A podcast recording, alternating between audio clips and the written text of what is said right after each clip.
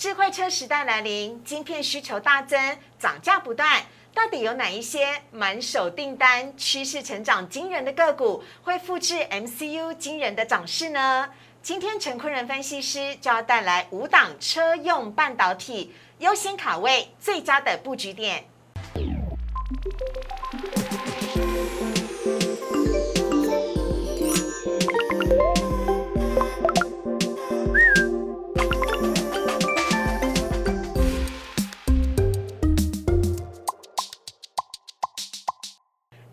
股市和炒店标股在里面。大家好，我是主持人施伟。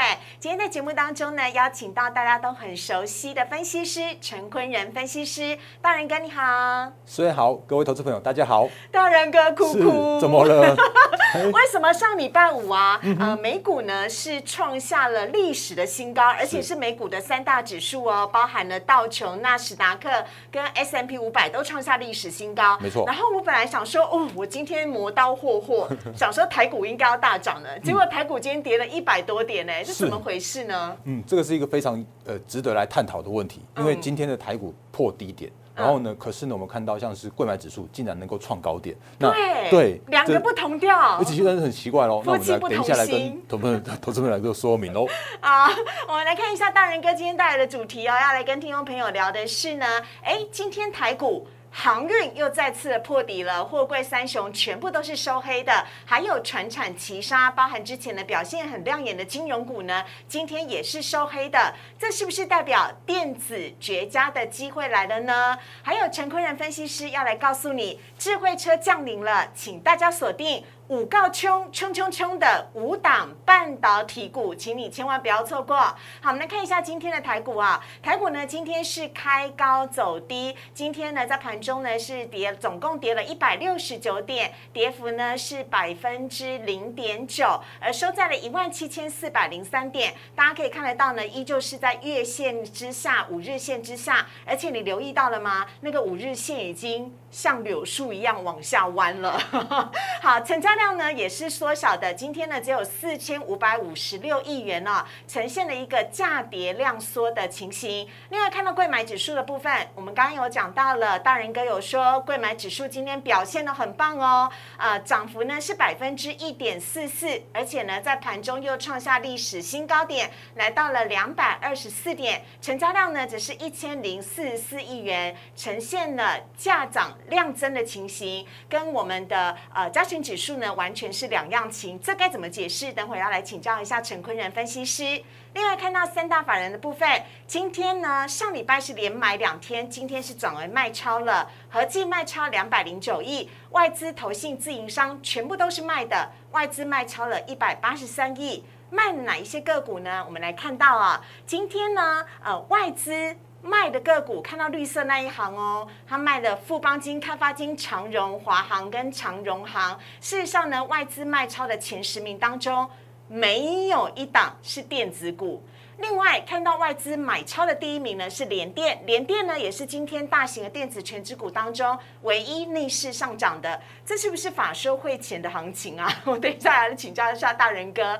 好，另外呢来看到投信买卖超的部分，依照像过去的过往呢，投信依旧专注在电子股的部分，包含了强茂今天涨停板的新唐，还有群创、技嘉、敦泰都是今天表现的非常亮眼的电子股。好，看到这边呢要来请教一下大人哥了。是。今天呢，啊，台股呢，其实虽然是下跌了一百多点哦，但是它的电子成交量呢是回复到了五成左右。而我们刚刚看到哦，外资通通都没有卖电子股，没错，但是投信已经买超电子股超长的一段时间了。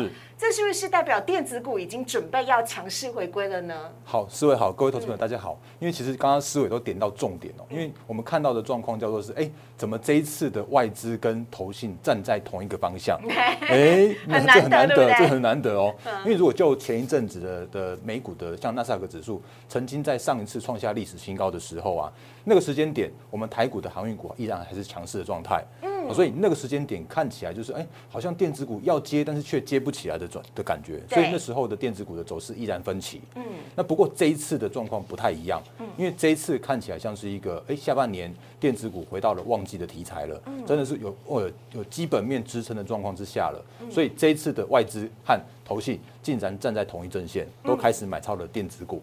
那不过呢，其实我们回到刚刚的大盘加权指数的部分，思伟刚刚讲到说，呃，原本应该预期说啊，今天应该要开高的，因为上个礼拜五的时候啊，包含像是道琼、纳斯达克跟呃费呃就是那个 S M P 五百，其实都有创下历史新高，是，甚或是我们的台股的期货夜盘，也都有那个都有创高的这样一个动作。嗯，可是今天的台股、雅股，哦，那竟然是一个走跌，甚至像是恒生指数崩盘重挫了一千一百点的这样的一个行情。恒生指数。降了，跌了一千多点呢。是，那原因是因为好难好难想象哦。对啊，因为他们没有涨跌幅限制，那他们的跌幅的话是完全那个就是就是要跌到哪里都可都会跌到哪里的。嗯。那原因的话是因为中国大陆那边有一系列的像是教育的啦，或者像是一些呃腾讯那些相关的监管的措施。嗯。然后因为这个措施之下，让那个陆股也跌，然后港股也跌。嗯。那台股的部分的话，其实台股的全指股就今天比较疲比较没有那么样的强势，是，但也相对的抗跌哦。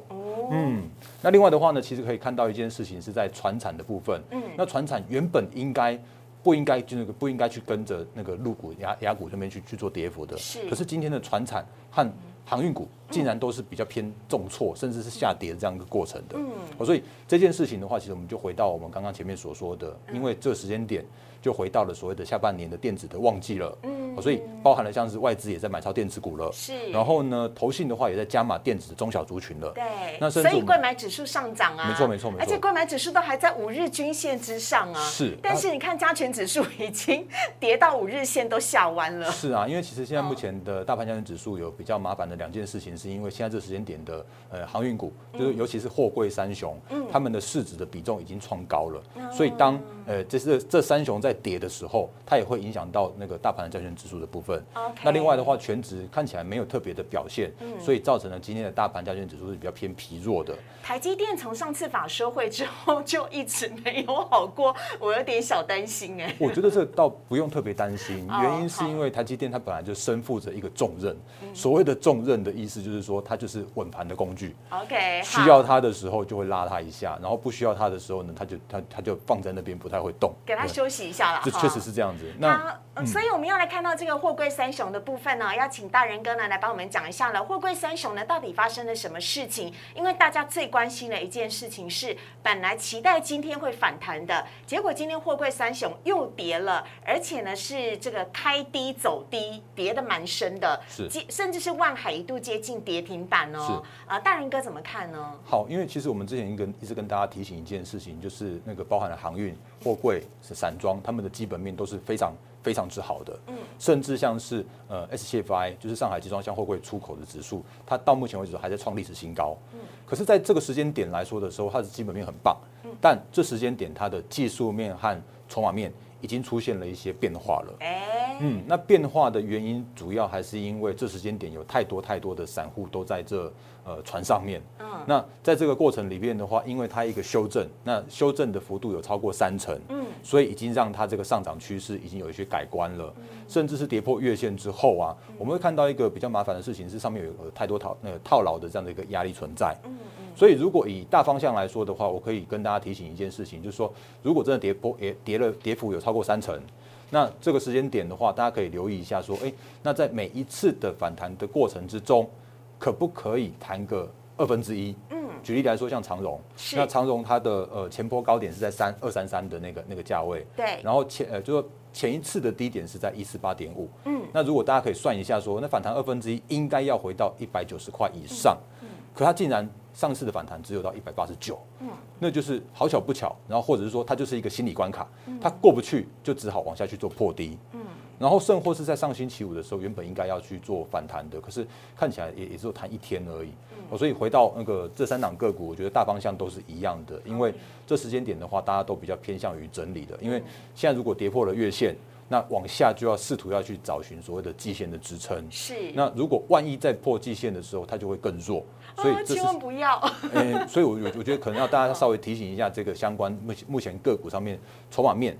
遇到的问题会比他基本面遇到的问题更来的严重一些些。嗯，而且呃，大人大人哥除了这个有套牢的朋友之外呢，大家可以看得到下面接下来看到的呃阳明哦跌的更多，还有在下面的望海今天也是跌的，你知道吗？上礼拜的统计哦，望海跟阳明的当冲量居然还是很高哎，没错没错，怎么会是这样子呢？真的是会讲到很，而且是前两名哦，你看它一直跌，还是有人要去冲它哎，而且超过七成的当冲量，怎么会这样？对，而且还有一件事情是，还还竟然我们还看到像是长荣，它申报违约的那个数字，竟然那个数字我觉得都都很，我觉得。我觉得投资朋友要要留意一件事情，就是说这些相关的个股，这个时间点的话，如果你是空手的话，嗯，那我我真的提醒大家，这个时间点不要进去抢那种就是所谓的反弹的那种当冲了，因为它真的是波动的，这这个波动的幅度真的太大了，嗯，所以这是要跟大家提醒留意的地方了。好，以上呢是跟大家呢分析了今天的台股，接下来呢要来告诉大家的是，哇，智慧车要降临了，今天大人哥来来告诉你五高冲的半导体股，等会再回到节目现场。请上网搜寻股市热炒店，按赞、订阅、分享，开启小铃铛。哪些股票会涨？哪些股票会跌？独家标股在哪里？股市热炒店告诉你。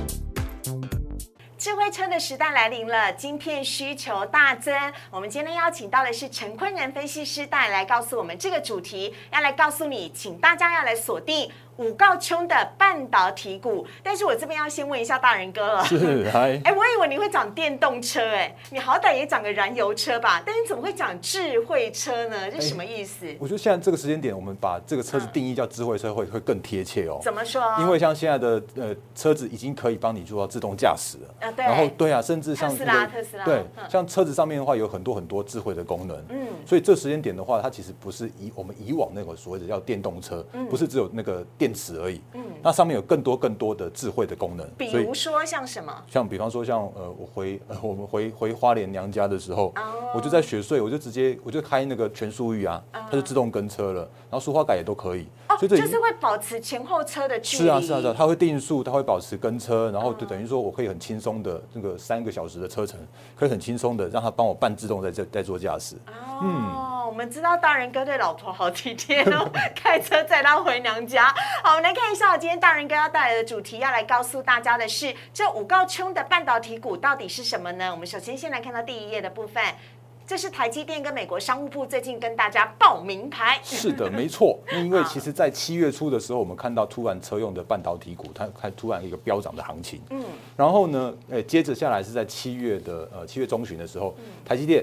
他就说了哦，因为他们那时候开了法说会，他讲了一句话，说他们台积电采取了前所未有的行动，然后全力支援了汽车的供应链，嗯，而且还报了一个数字，是大家哎一看到就觉得哇，好惊讶的数字，很惊艳的数字，嗯，因为他说他今年的微控制器 MCU 将增产六成，嗯。因为台积电从来没有讲的这么样的那个明确的这个数字过，而且老大说话说出来的话就一定是真的。没错，没错，没错。不过他应该是有有那个受到相对的压力啊，因为那个美国也在拜托他，德国也在拜托他，日本也在拜托他，所以他就说啊，他真的很努力的，所以他目前的晶片的缺货的解决的问题已经是 OK 了。嗯，那另外的话呢，前几天的美国商务部他也讲哦，他是说因为像。供给的需求的这个部分，那因为已经慢慢的有呃短缺的现象，已经算算是淡化掉了，缓解掉了。所以其实，在美国商务部跟台积电这两两两双强的这样一个爆牌之下呢，其实我们看到像是 MCU、Mosfet 这些相关的个股都那个都有一个飙涨的行情。对，那但是。我们看到下一页投影片，上礼拜五杀出一个程咬金，叫做德仪。那德仪他竟然讲说，哦，没有，他那个他觉得，哎，晶片的那个第三季哈，那就变成是旺季有不旺的这样一个现象。对，甚至呢说那个销售的速度会减减缓。那另外的话呢说，哎，那个需求能不能再持续呢？会难以预测。嗯，然后结果没想到我们礼拜呃就上礼拜五的那个当天呢，就是车用 MCU 突然就这样嘣嘣嘣嘣嘣，那个就开始崩跌。包含像盛群，你看像也重挫，新唐也重挫。九旗也重重挫，因为他们前一阵子是最强的族群，也就是你在荧幕上面看到的这个包含的盛群、新唐跟九旗，全部都是开高走低，而且九旗是跌停板哦，对，一度跌停板啊。那那这件事情的话，其实新闻就讲说，哦，那因为呢，德仪他说那个有所谓的晶片的利空，所以呢，他们 MCU 的族群就已经算是结束了这个热钱的派对了。嗯，那不过我要提醒大家一件事情，你可以看一下这个荧幕。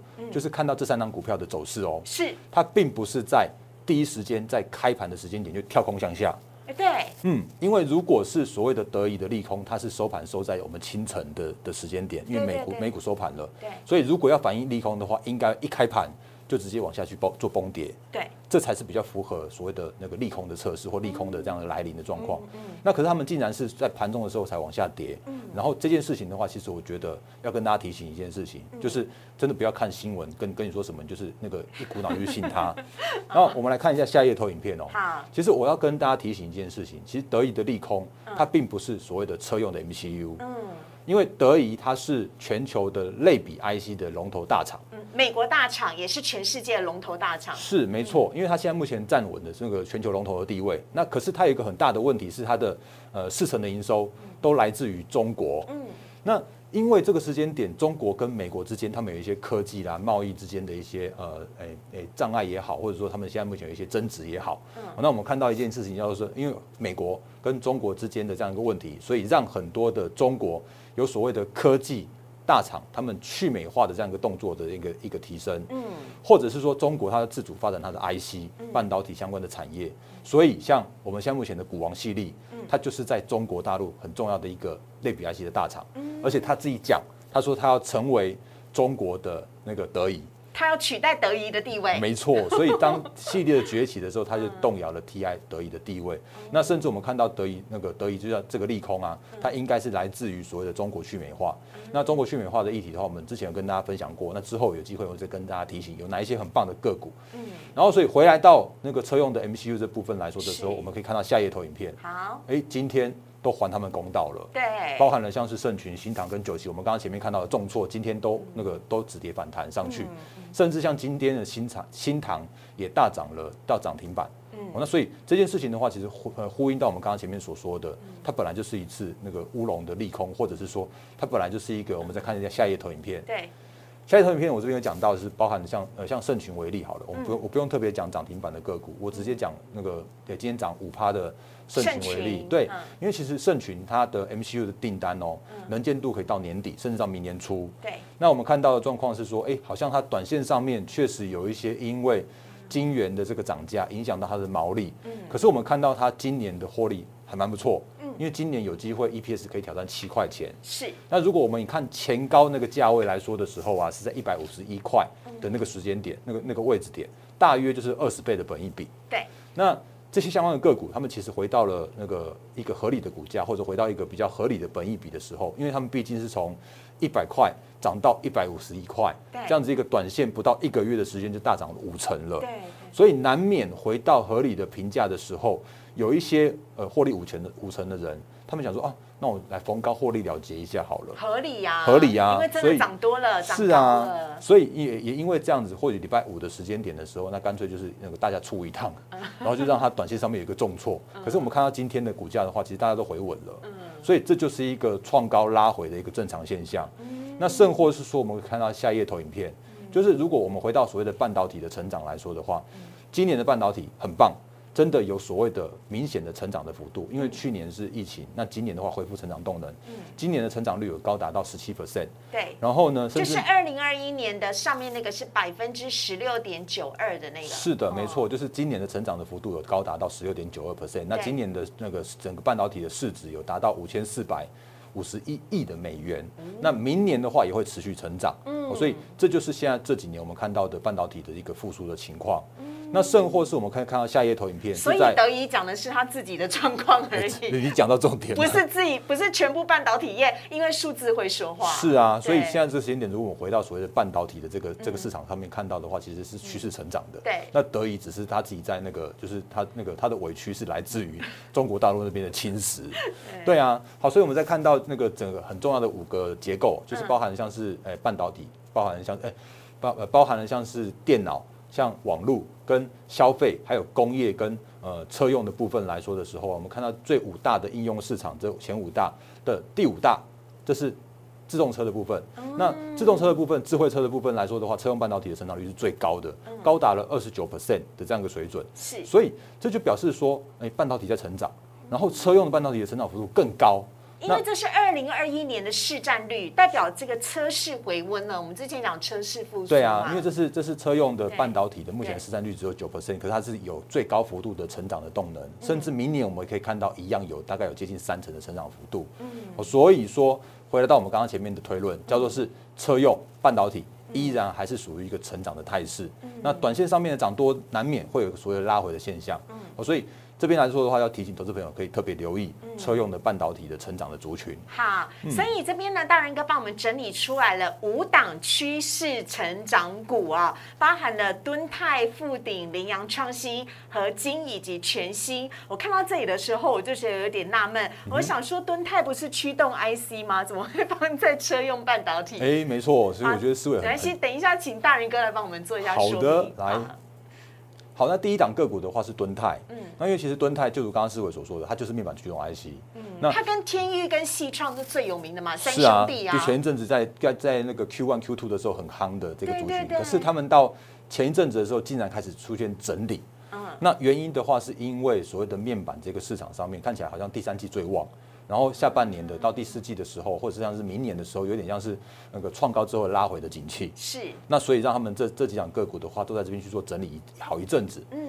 可是呢，因为它这那个这一次，就是我们刚刚前面说到的，像台积电，他说晶片的产能已经是疏解缓解了。哦。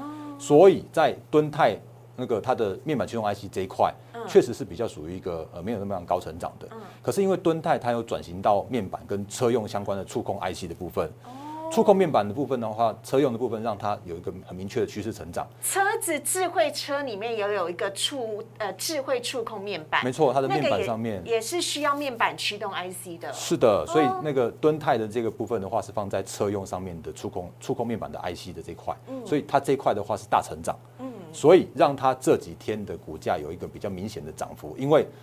那个晶圆产能受限制的解除了，嗯，然后因为它的车用的转型是成功的，嗯，所以让它在这几天的股价有一个明叫明确的创高，嗯，那这个创高的过程里面的话，我可能提醒投资朋友，就因为它毕竟今天的这一根已经有一个上影线的现象了，对，那但是它的趋势是明确成长的，对，所以不妨我们刚刚前面有说的，哎，拉回收稳之后。那个成长的幅度是更明确的，那我们觉得可以留意这个蹲态的一个后市的一个看法。我以为你是说拉回首稳是个好买点，我觉得是啊，是吗？是吗？是哦，是哦，是哦，好，不是啊，因为你看它中间。这个整理了那么长的一个箱型整理的期间，然后跳三根，对，有没有？没错，那就会觉得说，哎，应该不会仅止于此吧？嗯，原本如果在礼拜五，就是上礼，呃，就上礼拜五的时候有看到这个创新高的这个这个过程的话，会是一个创高很棒的一个 K 线。那不过今天的这根 K 线的话，在有一个出现上影线的时候啊，可能大家稍微留意一下，短线上面有一个止涨的讯号。好，可是长线的话，我觉得它趋势依然是看涨的。了解，因为我们讲的是趋势成长股嘛。对。下一档呢是 Mosfet 的龙头富鼎。好。好，那这档个股的话，八二六一附顶，它是红海集团的 Mosfet 厂。嗯，那因为红海它转型呃车呃电动车半导体是非常明确的。对。所以在这样的过程里面的话，它的 Mosfet 厂八二六一的附顶，它这几天最近这段时间的话，它的涨幅也非常惊人。嗯。甚或是它因为在大涨的过后，所以就被主管机关要求公告它的字节数。哎。那公告字节的时候，哎，结果。更让人家为之惊艳，嗯，因为它的六月的字节竟然可以高达一个月可以赚零点九六元，哦，那一个月赚零点九六元，就有人会想说，哦，那没关系啊，我们来那个乘以十二，就是他一年的一年的获利了嘛，嗯，所以他一年就有人开始估说，哦，一年的负顶可以赚十二块，嗯，那如果我们再回到这个时间点看它的股价，哎，怎么竟然只有一百二十八块而已，嗯，那就表示说，哦。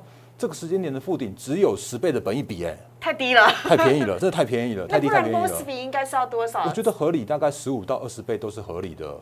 那像刚刚我们看到前面那个六二呃六二。零二的盛群，它其实有二十倍的本益比啊，二十倍都叫合理的这个那个那个本益比。但现在富鼎如果照它的 EPS 来算的话，顶多十。对，所以那个它就是属于一个本益比偏低，然后趋势依然成长的个股，所以带动它这几天这样一个创高的过程。哦，所以这就是现在目前我们看到的车用半导体还依然还是趋势成长的这样很棒的相关的个股跟族群分享给大家。好，下面一档呢是合金，我以为合金是细晶圆的材料供应商。它也算半导体耶？是啊，没错啊，因为其实我我们接下来几档个股的话，它都有双重的这个效益。因为像合金，它确实就是细晶圆的材料供应商，它应该全球第六大，对，就是前几大的部分。那因为其实呃，我们可以看得到很明确的是，在八寸晶圆的厂那个这个产能是供不应求的，所以整个产业是进入涨价循环。那甚至下半年都有对客户去做调整价格，这是它的本业的部分。然后不过呢，它其实有另外一个是非常非常成长的部分，是在车用。嗯，因为它也有车用的晶圆，它也有车用的相关的半导体。那它的营收生产的，没错，没错，没错。好，对，所以其实，在这样的过程里边的话啊，有人发现它哦，原来合金也有一半都是车用的营收。嗯，那车用的晶片会那个拉拉货的力道，那个是转强的。所以在这样状况来说的话，它的本业是新晶圆、新源材料，然后它也有所谓的车用的晶片这一块，所以它等于是两块。都在转强，所以这就是它那个一个驱动它的一个成长的动能。嗯，所以我们看到它现在今天的股价也有创高，创新高，创新高，创波段新高。所以留意呃合呃合金的部分，我觉得可以那个特别留意它。好，下一档是全新。好，那全新的话，其实它也是哎，大家心目中它不是应该是说，嗯，它是苹果供应链的吗？嗯，它是那个 PA 啊，那那个它不是应该是做五 G 跟 WiFi 六这些相关的吗？嗯，那可是呢？哎，它也是我刚刚说的，它也是双双重成长的动能。哎，我发现现在大家都要斜杠一下才可以，要劈腿斜杠才能够赚的比较多。这时间点不会被淘汰。对，我觉得这时间点那个我们的台厂的相关的科技厂很棒。因为他们都在做一些多角化的经营，他们都在发展一些比较就是领先的这些相关的呃趋势的产业，真的很好。对，真的很棒。那像全新来说的话，因为它除了五 G WiFi 六这是它的传统的这个订单之外呢，它现在还发展了车用的光达。嗯，那车用光达这些相关的零组件的这个需求，让它未来的这些相关的订单能见度可以到下半年甚至到明年。嗯。甚至我们看看它的原本的五 G 的订单，跟它的光达的订单，都让它这个产能一个很明确的吃紧的状态。那在这吃紧的状态来说的时候啊，他们已经有扩产了。嗯。那扩产就是表示公司要能够呃在持续的往往那个更多的产能去做扩增。是。那也代表它后续的产能跟营收是看好看乐观的。哦。所以。全新的部分，我觉得也是有双重的这个题材可以分享给大家。好，最后一档呢，要来告诉大家的，这是羚羊创新，可是它现在是在新贵哦。嗯，没错，因为那个其实我我还蛮蛮常关注这些相关的新贵的个股的，因为新贵很多都有标股。你介绍过的都后来上市之后的猛标哎，什么九一 Apple 啊，A E S A S K Y 啊这些相关的，所以这档个股我觉得可可以留意，因为。其实新贵的个股，它有一个特色叫做是它的股本小，嗯，然后呢，它的就是筹码比较安定，嗯，所以这些相关的个股的话，因为像羚羊创新，那羚羊创新我也讲一下，它它的状况是因为它原本是做影像处理 IC 的，那它原本也是做主要是 NB 的镜头为主，就是 NB 的那个摄影机那个摄影机为主，是，那它的其他的相关的部分的话，是在视讯的摄影机跟车用的摄影机，嗯，好，所以。它主要在那个 NB，然后跨入到车用，也是我们刚刚前面所说的双那个就是双双动能、双主轴这样的一个概念。嗯，那因为羚羊创新，它即将要在七月二十九号的时候，预计我就要准备要挂牌上柜。对，所以它在上柜的时候，我觉得这个这个股价的动能是可以期待的。然后另外再特别跟大家提醒，它是二四零一的羚羊的子公司，所以它是赚钱的那一个吗？它是小金鸡吗？没错，它是最赚钱的那个部门。哎，对，你看它股价就知道了，因为羚羊它现在只有四十几块嘛，然后结果羚羊创新竟然可以到两百多块。羚羊才四十几，然后羚羊创新已经两百多了。是啊，因为它因为因为其实有很多的公司，他们都在做一件事情，是把小金鸡切割出来。因为呃，我讲坦白一点，要切割出来之后，他们的筹码更轻盈、更安定，所以股价的表现，对对对对，那 A S K Y 啊，啊对对对 A S K Y。也是那个新普的电池的部门，把它切出来，结果它就变最标的部分。所以羚羊创新为什么要挑它的原因，思维讲到重点了。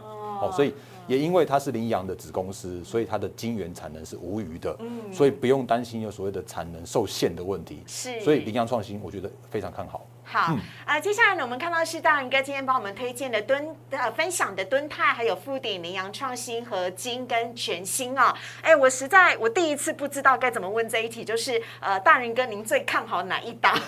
因为我觉得哪一档听起来都很好，应该是说呃哪一档的涨势有可能会是最快的。我觉得很有机会是羚羊创新的，因为就像我们刚刚前面所说，因为它是新贵转转上柜，可是它上市的上柜的上市的前五天的涨跌幅是没有限。是，所以我们可以留意一下它，因为它的这个前一阵竞拍结束了。那我们之前有跟大家说过，如果它能够在涨过那个竞拍的最高价之后，嗯，那它那个后面的那个涨势的动能的话，是非常非常可以值得期待的。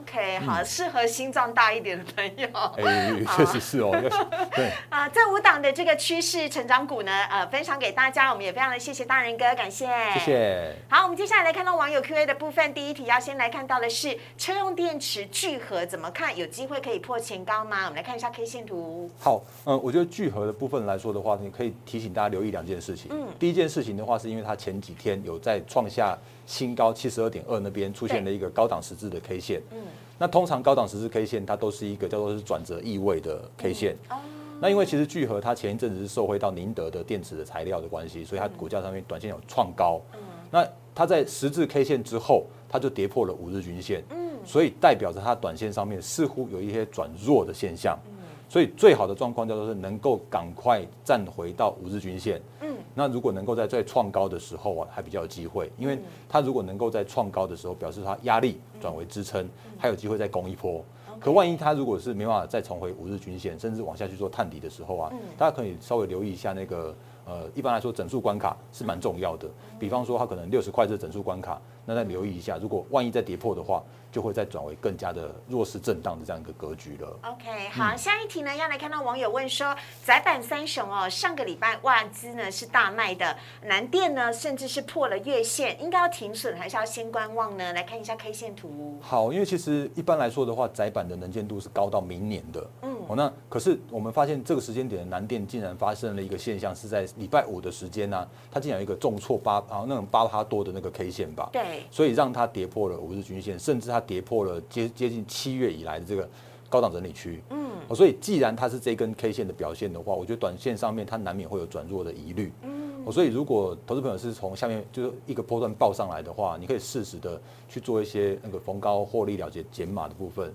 那万一你如果是在短线上面去做追高的投资朋友的话，你这个时间点恐怕会有一个短套的现象。嗯那短套的过程里边的话，因为这个时间点这根 K 线出来的时候啊，它的整理时间难免会拖得更长一点点。嗯哦所以这时间点你恐怕还是要做一些适度的相关的资金控管的调节了。好，嗯下一档呃，下一题我们看到的是投信外资都很爱的华邦店，上个礼拜呢，投信外资居然连卖，甚至是碰到季线，这该怎么看呢？好，因为其实华邦店来说的话，它是 No Fresh，它很明确的是趋势成长。嗯那可是如果以华邦店的股性来说的话，它是一个比较麻烦的股性。什么意思？我我所谓的麻烦的股性的话，因为其实我们已经把那个框框出来了，嗯就是呢，它长期间就在这个高档这边去做震荡、震荡、震荡，因为它的股性是不好的股性，它的股性是一个区间整理的股性，所以在这样的过程里边的话，我觉得就是就只能顶多只能区间操作了，逢低买一下，啊逢高把它卖一卖一下，然后那个那个有有一天是突破它，然后又隔天又跌下来的那个的话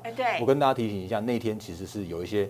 很知名的隔日冲的券商进去进去操作，所以它的那个突破不是真的突破，幕后有黑手。是啊，因为它隔天又倒出来了啊，对所以又让它在这边短线上面陷入一个整理的格局。所以华邦店我顶多就是看整理而已。OK，、好，以上呢是回答大家的问题。如果你喜欢今天大人哥的内容的话呢，在我们的荧幕上面有陈坤仁分析师的 Line 跟 Telegram，非常欢迎大家可以加入。有关于任何智慧车、电动车的车用呃相关的股股票方面的问题呢，都可以来请教大人哥，可以加入他的 Line 跟 Telegram。还有大人哥呢，每天都会有盘前解析跟大家一块来分享哦。同时，如果你喜欢股市的炒店的话，请大家帮我们订阅、按赞、分享以及开启小铃铛。我们非常的感谢大家，谢谢，拜拜。谢谢大家，拜拜。